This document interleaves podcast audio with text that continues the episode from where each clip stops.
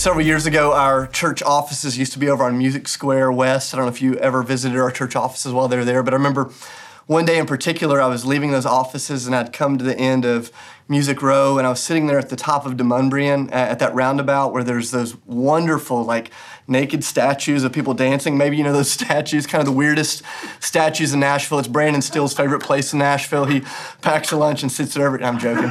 Um, Brandon is like cutting me a look right now. Uh, it's the weirdest statue, but now you can picture.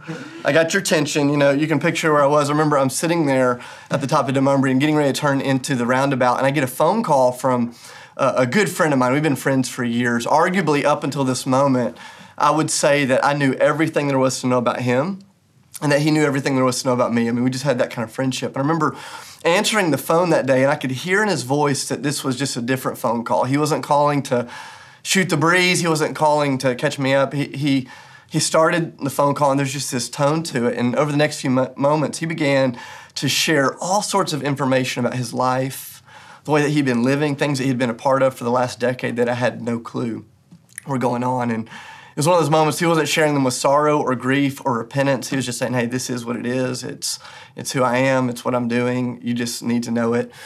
And in that moment, it was like a really sobering reality where I was reminded of just how easy it is to have a relationship where you know a lot about a person, but you don't actually know the person. Like you know a lot of stuff about them, you know, when they were born, where they were born, their favorite hobbies, their favorite food, their eye color, their favorite sports team, like whatever it is. It's possible to, to know a lot about someone without actually knowing that someone. And in that moment, I was reminded that it's just such a poor substitute to know about someone and not actually know them. I think about this in all kinds of different relationships. There, there's this moment when I met Sydney for the first time. Up until that point, I had no clue who she was. And then all of a sudden, I met her and I thought, I want to know more about this woman. And so this was before social media, so I couldn't Facebook stalk her or anything. You know, it's just the old fashioned way of having to find out all the information I could about, like, who is this woman? And there was a season where I just knew about Sydney.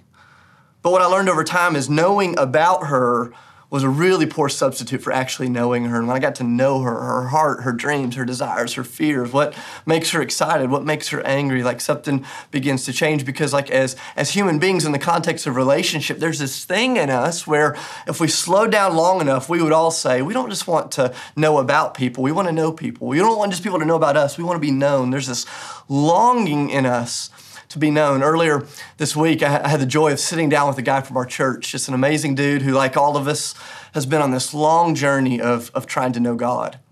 Came to Ethos several years ago, and you know, but kind of by his words, uh, he knew a lot about God, but he didn't actually know God. And earlier this year, the, Holy Spirit just began to do something in his life. And two weeks before COVID just kind of turned all of our lives upside down, I had the joy of baptizing this guy at our baptism night. Maybe you remember that. You remember that moment we were all crowded in the cannery, like when we used to be able to be in groups and we were worshiping and people were getting baptized? I remember getting to baptize him that night. And, and then two weeks later, he's in quarantine like the rest of us. And so we sat down earlier this week and he was just catching me up and he made this statement as he was kind of sharing his testimony that just really resonated in my heart. He said, Dave, for so much of my life, I went to church and I read the scriptures and I tried to keep all of the rules that people told me to keep. He said, but I did not know God.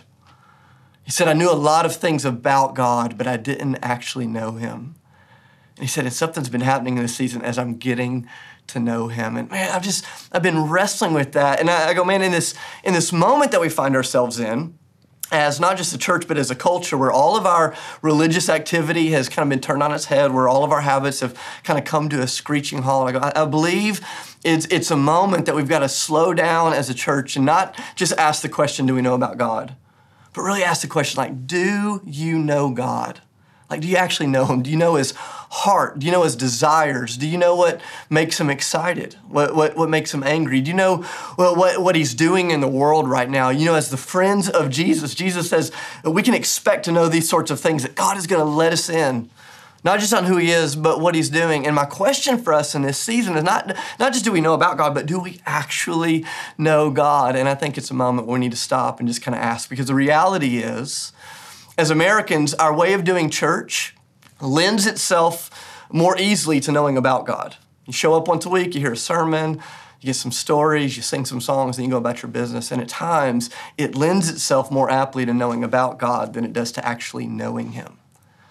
And I believe in the midst of all this that we're facing, God saying, hey, I want you to know me. And so that's what I want us to wrestle with this morning. Like, like how do we get to know God more deeply? And for some of you, maybe this is kind of a first step kind of moment. And for some of you, maybe it's a, a thousandth step down a journey that you've already been on. And so, how do we begin to wrestle this to the ground? Now, you may be sitting there this morning, I don't know where you're worshiping with us from, but maybe your thought is, I don't need a whole sermon to help me discern whether or not I know God, because maybe you know that you don't know Him the way that you want to. Maybe you're sitting there going, man, this has just been a frustrating conversation for me. I remember when I was growing up and I'd hear people say things like this it's not about religion, it's about relationship. And I'm like, yes, I love that. And yet that just makes me so angry because I have no idea how to actually do it. Like, what are you actually asking me to do? And I would live in that tension, and maybe you're feeling that this morning. And so, um, I want to start with just a whole lot of good news wherever you find yourself on this journey. If you don't hear me say anything else this morning, I want you to hear me say this is, is God wants you to know him. And he's done everything that needs to be done so that you can actually know him right here and now. That God's not in, in the habit of playing games with humanity. This has not been some big cosmic game of hide and go seek. You know, he's, he's not just like leaving spiritual breadcrumbs and dashing out of the way every time you get close. That's not the way that God operates. In fact, the scriptures tell us that it was because of sin that we started hiding from God. It wasn't because of sin that God started hiding from us. God's never been hiding. We're the ones that have been hiding. God shows up in the midst of it. He wants to be known. I love, I'll just kind of give you a few places of scripture to kind of help you anchor this idea. This is not just out of my heart, not just stuff I'm saying. This is what God has said about himself. I love the way the story starts in the book of Genesis. God creates humanity. And before sin enters the world, it describes his relationship with Adam and Eve. It says they were standing before God naked and unashamed. In other words, they were fully known and fully loved with each other, with God. There's this beautiful sense of intimacy. It said that they were walking through the garden together, shoulder to shoulder, face to face, serving together, doing things together. It was this perfect picture of relationship as we've always desired it, not just with each other, but with God. It says then sin enters into the world and begins to break up that relationship, and all of a sudden, the rest of the scriptures, I believe, is this unfolding of God basically doing whatever it takes to get rid of any of the barriers that had been put in place by our choices and our sin so that we could be brought rightly back into relationship with the God who loves us and wants us to know Him. Uh, there's so many places we could look at, but just open your Bibles to Jeremiah 31 real fast. I want you to just hear this. This is a few hundred years before Jesus steps foot physically on planet Earth. And there's this promise coming, starting in verse 31. It says, The days are coming, declares the Lord, when I'll make a new covenant with my people. Verse 32, he says, It won't be like the covenant that I made with their ancestors when I took them by the hand to lead them out of Egypt because they broke my covenant, even though I was a faithful husband to them. I love that imagery. God says, I was like a faithful husband leading his new bride, like into this wonderful new life. And he says, he says, it was your rebellion, it was your sin that actually broke up the relationship. But God says, I'm, I'm, making a new promise. I'm making a new covenant with you. Verse 33. He says, This new covenant that I will make with the people of Israel after the appointed t- time, declares the Lord. He says, Here's what I'm going to do I will put my law in their minds, I will write it on their hearts, I will be their God, and they will be my people. No longer will they teach their neighbor. I want you to hear me. That, like, like really let this kind of make an imprint on your soul. He said, No longer will they teach their neighbor or say to one another, You should know the Lord. He says, No, because at that time they will all know me, from the least of them to the greatest, declares the Lord. For I will forgive their wickedness and I will remember their sins no more. And so there's this moment where God says, Hey, our relationship has been disrupted by your sin. And He says, And here's the deal I'm making a new covenant. That I'm going to send someone who's going to remove your sin and your wickedness. And when that happens, this new covenant is going to go into effect so that from the least to the greatest, whoever wants to know me can know me. It doesn't matter what your spiritual pedigree is. It doesn't matter if you grew up in church or not. It doesn't matter what you did last night or last month or last year or last decade. God says, when you come to me in Jesus, Jesus is about to do something that will bring you into the relationship your soul has been longing for forever. He makes this promise. He says, from the least to the greatest, you don't just have to hear about me from others, you can actually know me yourself. A few hundred years later, Jesus is going to show up as the inauguration of this covenant, of this promise. And there's so many moments from the life of Jesus that we could look at. I love John chapter 1 towards the beginning of his ministry, where John is talking about Jesus and he says, not only was he God, not only is he the only one who has ever seen God perfectly, but in John chapter 1, verse 18, he says, Jesus has arrived to reveal the Father to you. not just to forgive your sins, not just to deal with your shame, that Jesus has shown up so that you can know God over and over and over in uh, Jesus' life and teaching, he's going to speak into this. In John chapter 10, Jesus is going to say, This is the hallmark of those that are walking with me. He says, They will know me, they will know my voice. They will follow me. In John chapter 14, when Jesus is talking to the 12 disciples right before he goes to the Garden in Gethsemane, he looks at them and he says, If you've seen me, you've seen the Father because I've come here to reveal him to you in fullness. Or think about this moment in John chapter 17. Flip over with me real quick to John chapter 17. It's that moment where Jesus is praying and he's praying over his disciples and then he begins to pray over us. And I just want you to hear the heartbeat of Jesus' prayer starting in verse 1. He says, Father, the hour has come. Glorify your Son, that your Son may bring glory to you.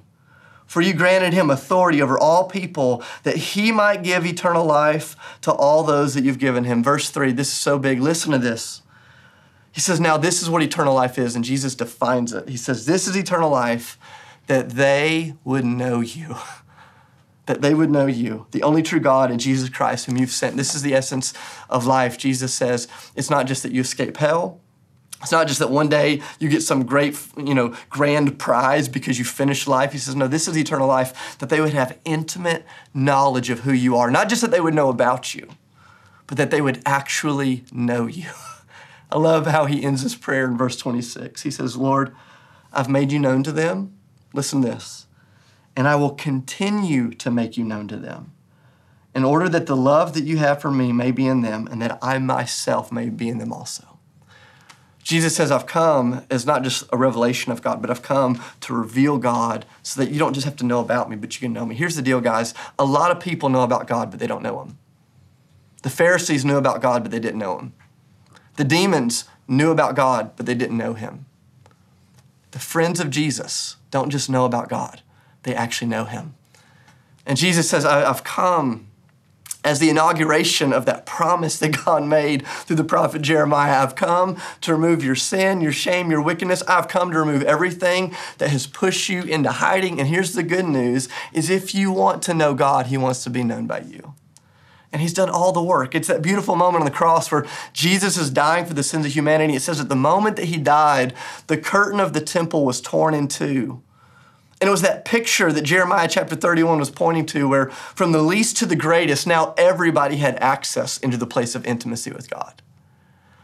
And I was thinking this week as I was reflecting on just this unbelievable truth that God's inviting us into. I thought about that romantic comedy Hitch. I don't, I don't know if, if that's what happens to you when you think about Jeremiah 31, you think about Will Smith and Kevin James. And I just thought about that moment. If you've never seen that movie, as a rom com from the early 2000s where Will Smith is like this dating coach and he's trying to help Kevin James, kind of this lovable loser, get this woman that's out of his league. And there's this awesome moment in the movie where they're standing on the front porch and Will Smith is trying to teach Kevin James how to lean in for that first kiss. And it's like beautifully awkward and hilarious. And he says, here's what you do. He says, you lean in, you go 90% of the way, and then you wait.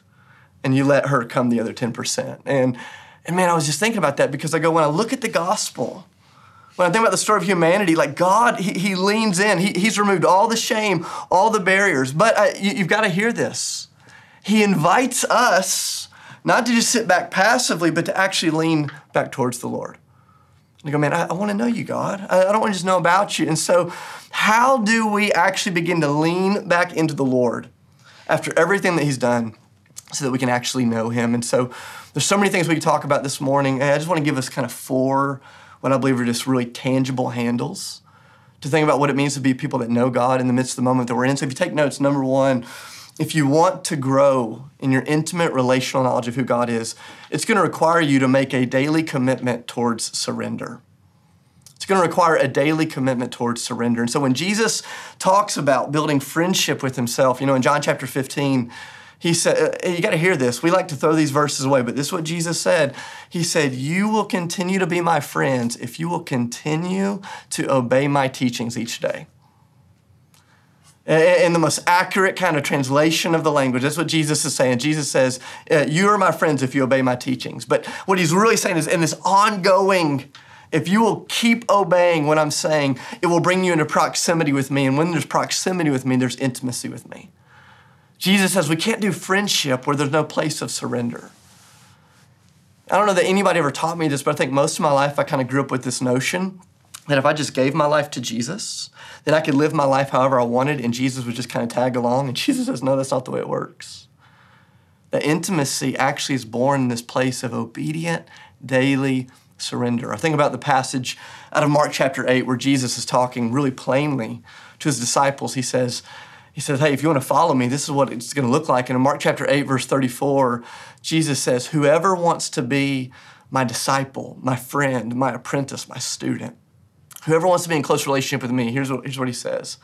He says, You must deny yourself, you must take up your cross, and you must follow me. And, and without a doubt, in that moment, Jesus is talking about the cost of following him. He's talking about the time, the reality that there are times when we're going to suffer as we walk with Jesus. But in, in the original language, I actually think there's something that we, we normally kind of skip over or miss here because the word that's translated cross, Uh, I think a little more specifically could have been translated your stake. Jesus says, Whoever wants to follow me, you must deny yourself and you must pull up your stakes.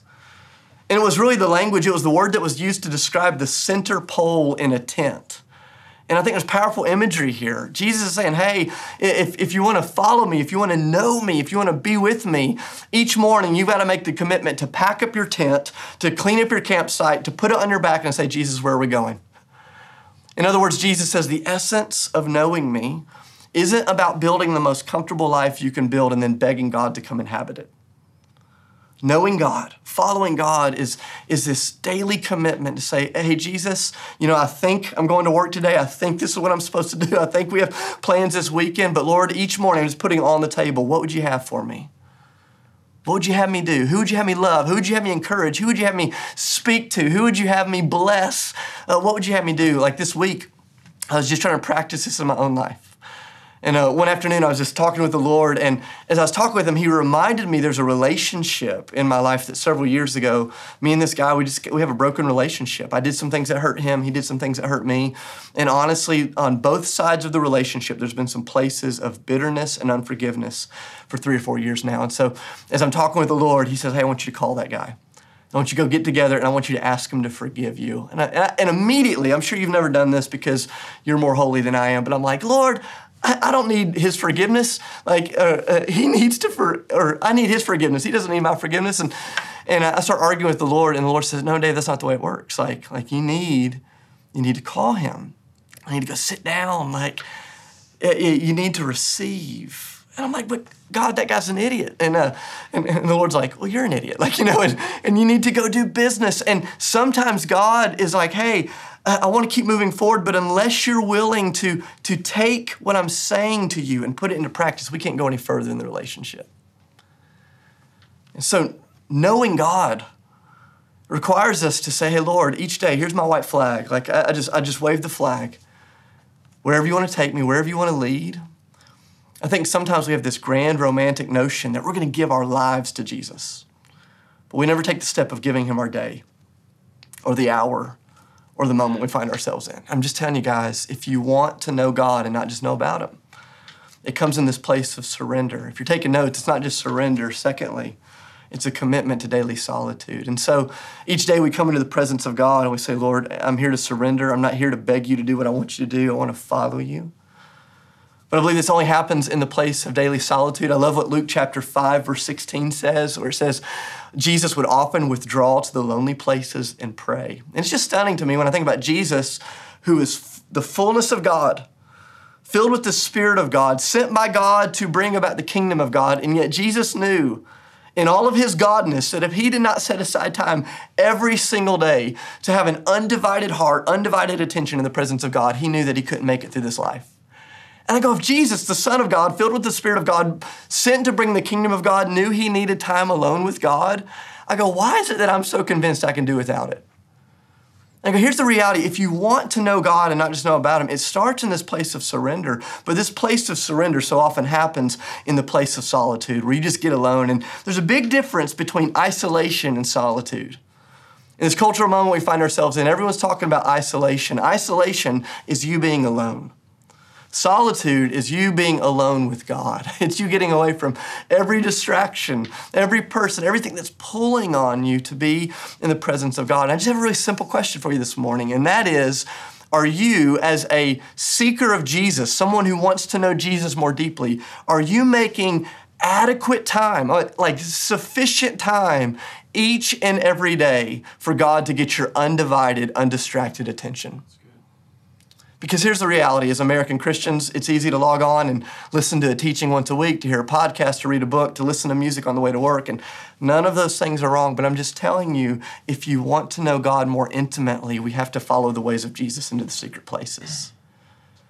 We come in surrender, not demanding anything from the king, but we come in in this place of surrender. And it's in that place of solitude that we say, Hey, Lord, would you give me an undivided heart? Would you show me?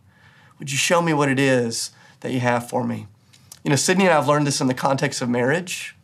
We've learned, we've learned that with, without adequate time together each and every day, like our relationship begins to deteriorate over time. Just something begins to change, something begins to happen. And so every morning we just try to get alone together and go for a walk in that place of solitude that God is going to show up in our marriage. And I believe it's what God begins to do in our lives. And so if we want to go from just knowing about God to actually knowing Him, it's surrender it's daily solitude. Number three, it's found in the place of daily community. Daily community. It's, it's so fascinating to me that, that God Himself is community Father, Son, and Holy Spirit. And that when Jesus came to the earth, He was born into a community, He was born into a people group. He was born into a family. One of the first things he did in the context of his ministry was he established a community because Jesus knew that community was not just a nicety, it was a necessity if the gospel is going to be displayed in the world. In other words, Jesus knew that there were aspects of God that could only be seen in the context of community that certain things can only be discovered not when you're on a in a moment of solitude at Radnor Lake and not when you're in the Word. Certain things happen. Certain things happen when you're in the context of Christian community. And man, this season has been so hard. I love, I love what Jesus does in Luke chapter 10 as he sends the disciples out on mission. He sends them out in that moment, and what does he do? He sends them out in community, sends them out in two in Luke chapter 10, verse 1. I remember when I was in high school, my youth pastor, uh, he, he arrived and is kind of his first youth pastor job, and he, he realized that our youth group was made up of a bunch of people who lived in different places all across the city, scattered out. And he started asking the question how can we possibly experience the gospel if these students are only together one or two hours a week? Like, how can we experience the fullness of God if we're never together? So he came up with this really creative solution, really practical idea. He said, every morning before you go to school, he said, I'm going to give you one person. I just want you to call them and over the phone for five minutes, just read a passage of scripture and pray that they would encounter God that day. Because he knew there was something they would experience in community they could never experience alone. Guys, just imagine what would happen in our church if you woke up each morning and saying, Lord, it's not about my agenda, but yours. I'm here to surrender.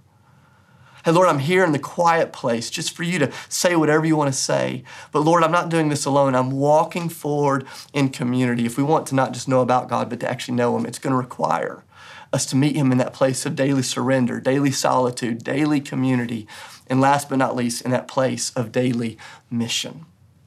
That if you want to know God, you have to show up for duty. You have to show up where God is actually at work. I love that moment in Luke chapter 2 where Jesus is 12 years old and his parents have gone up to the temple to worship. Maybe you remember this story. They've gone up to the temple to worship and they lose Jesus, not for 15 minutes, they lose him for three days. For those of you that are parents, you know this feeling. You know, you lose your kid for 10 minutes at Target and you're losing your mind. Can you imagine if you had been given the responsibility to raise the one and only Son of God and you lost him for three days? And so they've lost Jesus and finally they find him. And I love how the New King James Version translate this moment. Uh, they find Jesus and Jesus says, Hey, why have you been looking for me? Didn't you know I was going to be about my Father's business? In other words, Jesus said, if you wanted to find me, all you had to do is show up where God was at work. There's this beautiful reality that begins to stir up in us if we really want to know God, if we show up to the places where God is already at work. I love Luke chapter 19. Jesus says, I've come to seek and save the lost. Guys, if we want to know God more deeply, it's not just about this place of individual surrender. It's not just about this place of personal solitude. It's not just about walking in Christian community. At some point, on some level, each and every day, you've got to show up and say, God, I'm here for mission. Who do I need to love? Who do I need to encourage? Who do I need to share the gospel with? Who do I need to serve? I promise you, if each and every morning you would ask God to give you one opportunity, God would give you the opportunity. Sometimes it's going to take a little more looking than others. God's going to give you the opportunity because God wants to meet you where He's at, and where He's at is among those who still don't yet know Him. He shows up in power there. Remember when I was a, a college minister, each year I'd take students down on this mission trip where we'd share our faith in some really kind of unusual places. And every year we'd get done with that mission trip and we'd take some time to debrief. And without a doubt, every one of those guys would say, Man, I connected with God more deeply than I ever have in my life. Do you know why that was true? Because they not just committed to surrender to his ways or to enter into places of solitude or to walk in community. It happened because they were committed to following Jesus on mission. I'm just telling you, our rhythms as a church have changed, but our mission hasn't.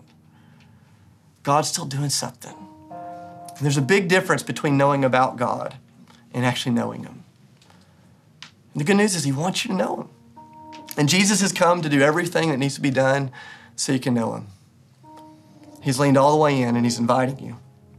And I don't know what it is that you need this morning, but I just want to pray kind of that prayer of Ephesians 1:17 over us again.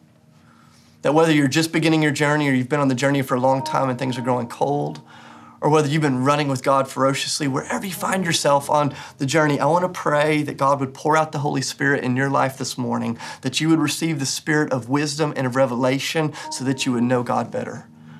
And this may feel a little bit awkward, but wherever you are this morning, if you're in your home by yourself with a group of people, I want to invite you to just raise your hands before the Lord.